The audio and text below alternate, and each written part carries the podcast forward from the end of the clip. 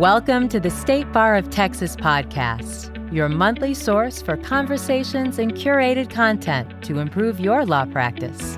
With your host, Rocky Dhir.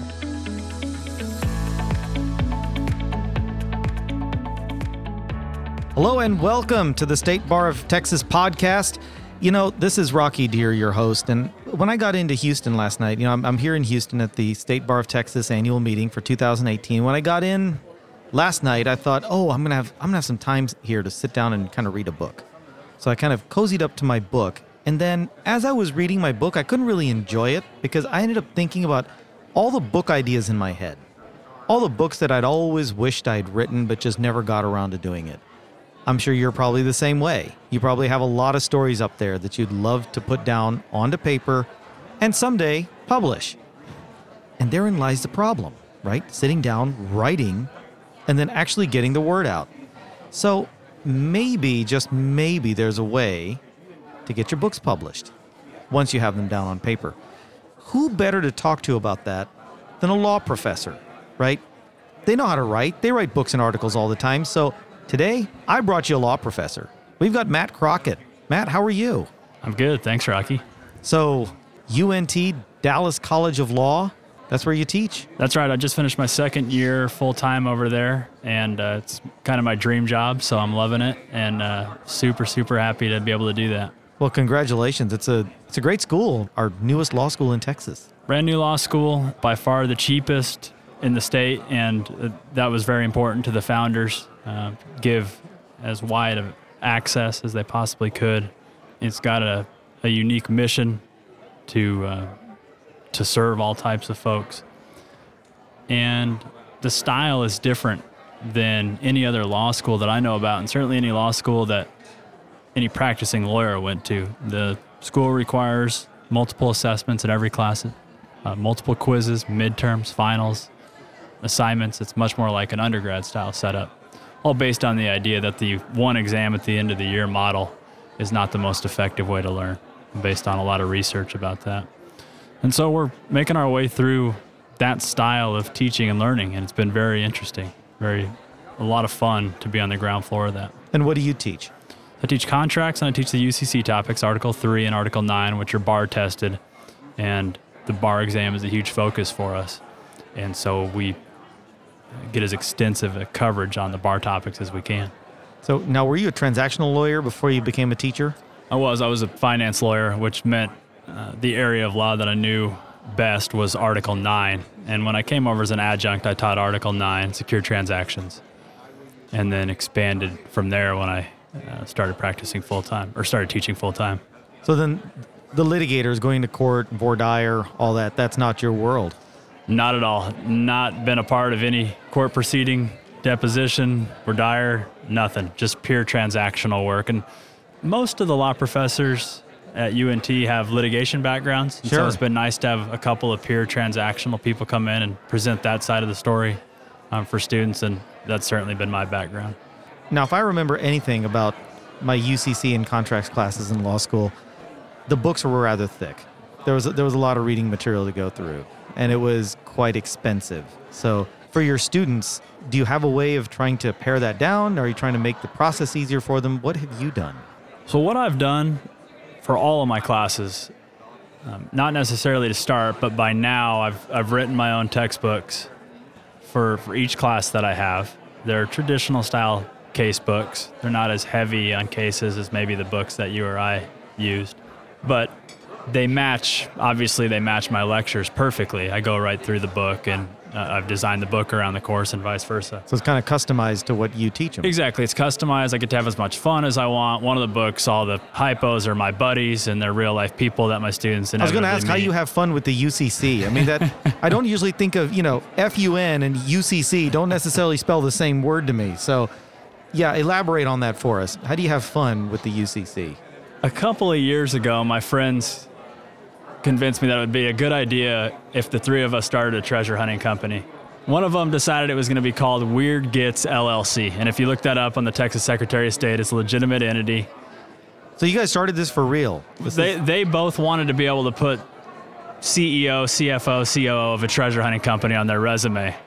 And, I knew how to pay a hundred bucks or whatever it is with the SOS to form something. And so, And you're talking as if you had nothing to do. You're like they wanted to do this. I think you're. it sounds like you're deflecting.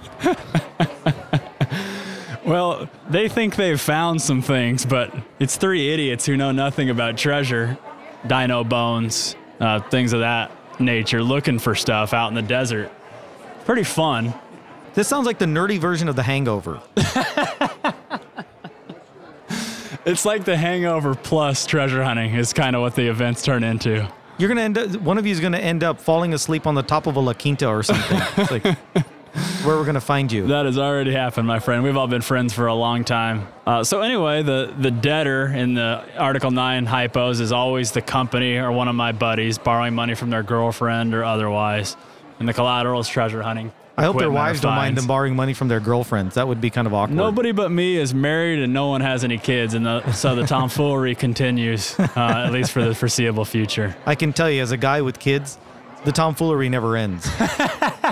I can rest expected you to say the opposite. So No, I'm- no. I'm comfortable to hear you say that. You can rest assured. Yeah, I wonder when someone finally does have kids if uh, the wheels will really come off then. You'll get your kids involved in the tomfoolery. You're gonna pass that on to the next generation. Is what's gonna happen. The stuff we like tends to be stuff that I think kids would probably like. So it kind of Goonies esque, and um, so yeah, I think that could happen. We're gonna have to make sure that your students hear this podcast because they need to hear about the shenanigans, so they know their professor actually actually is a totally wild dude outside of classrooms. Well, that takes me back. I mean, they know about all this stuff. This is all the hypos, and So they, you so you've used your antics as hypos in your own books. yeah, they know these guys. They know Johnny and Lily. Those are my two partners in, in Weird Gets, and they know all this stuff. And so they know these guys. They know their background and their life story, and these are all the all the guys in the hypos. So I tell those guys that I'm the chief marketing officer because at least hundred people a year are learning about this treasure hunting company, whether they like it or not. And I'm doing a lot more to promote it than those two guys are. And they're probably having to pay big bucks to buy those books. So back to the books. The books are free.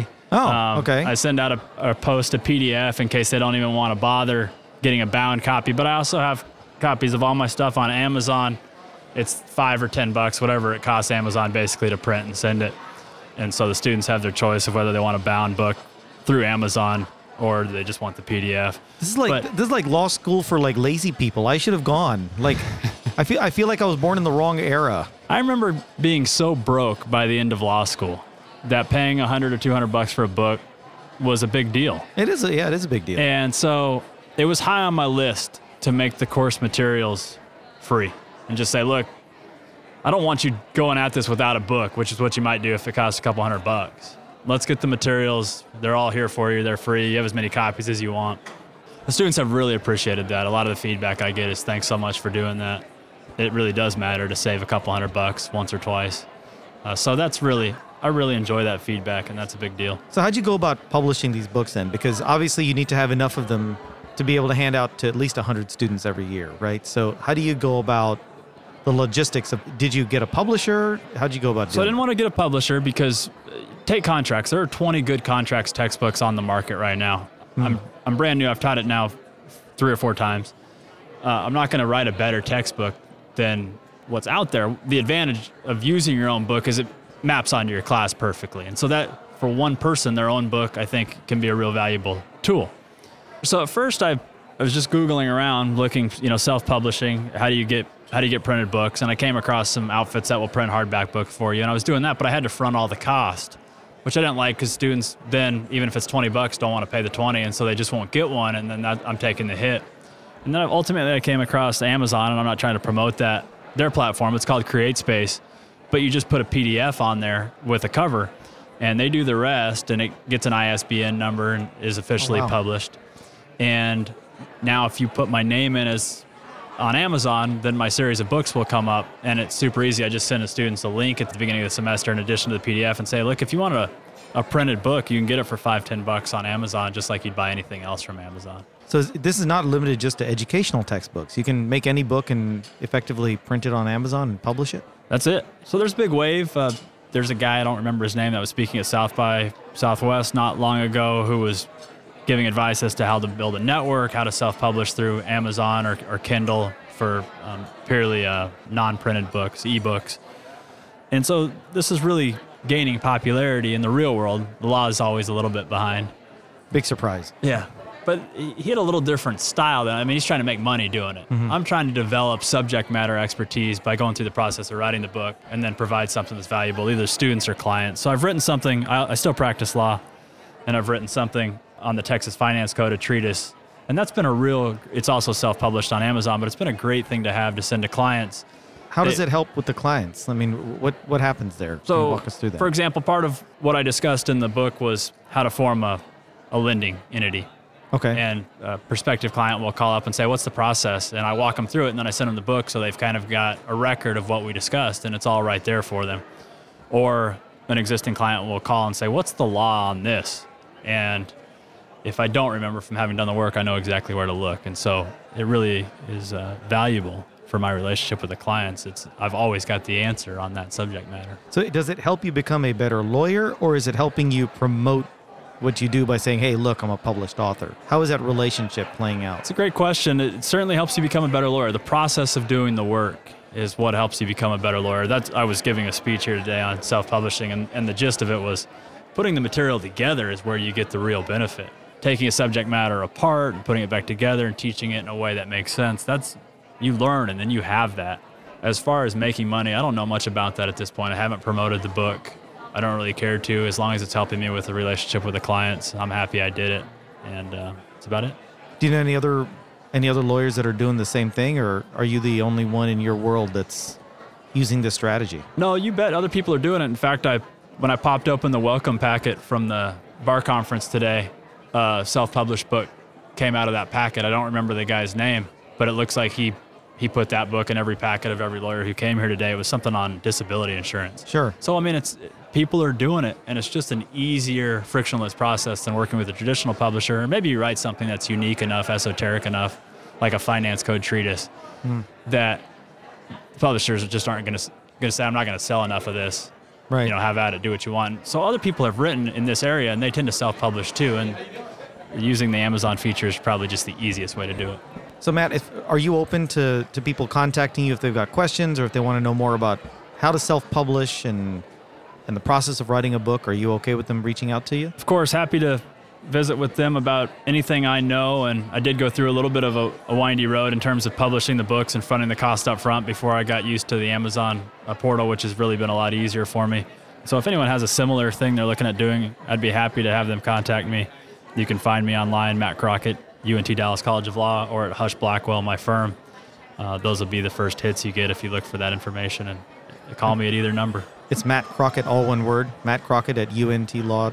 All right, so emails probably the best way to get me, matt.crockett at huschblackwell.com. That's my firm Okay. email. Easy way to get me, or just the old Google search. Uh, you'll land on me every time in Dallas. And that's Crockett like Davy Crockett. Crockett like Davy Crockett, two T's, and uh, you can't miss it. Well, that is fascinating. I certainly never knew about this, how easy it was to self publish. I've learned something new here today. And I hope you've learned something as well when you're listening to this. You know, this has been just another fascinating edition of the State Bar of Texas podcast. And, you know, we're very lucky to be here at the annual meeting here in Houston because we're meeting all kinds of amazing people like Matt. So, Matt, thank you for being here. Thanks, Rocky. Appreciate it. Good seeing you. If you liked what you heard today, remember, you can find us on Apple Podcasts. Please find us there, rate us, subscribe. You can also find us on Google Play or on your favorite podcast app. Do check us out on LegalTalkNetwork.com. You can find out more about our production and learn a lot more over there. You know, this annual meeting has been a great ride so far. We appreciate you joining us because remember, life's a journey, folks. Thanks for tuning in. If you'd like more information about today's show, please visit LegalTalkNetwork.com. Go to TexasBar.com slash podcast, subscribe via Apple Podcasts and RSS. Find both the State Bar of Texas and Legal Talk Network on Twitter, Facebook, and LinkedIn. Or download the free app from Legal Talk Network in Google Play and iTunes.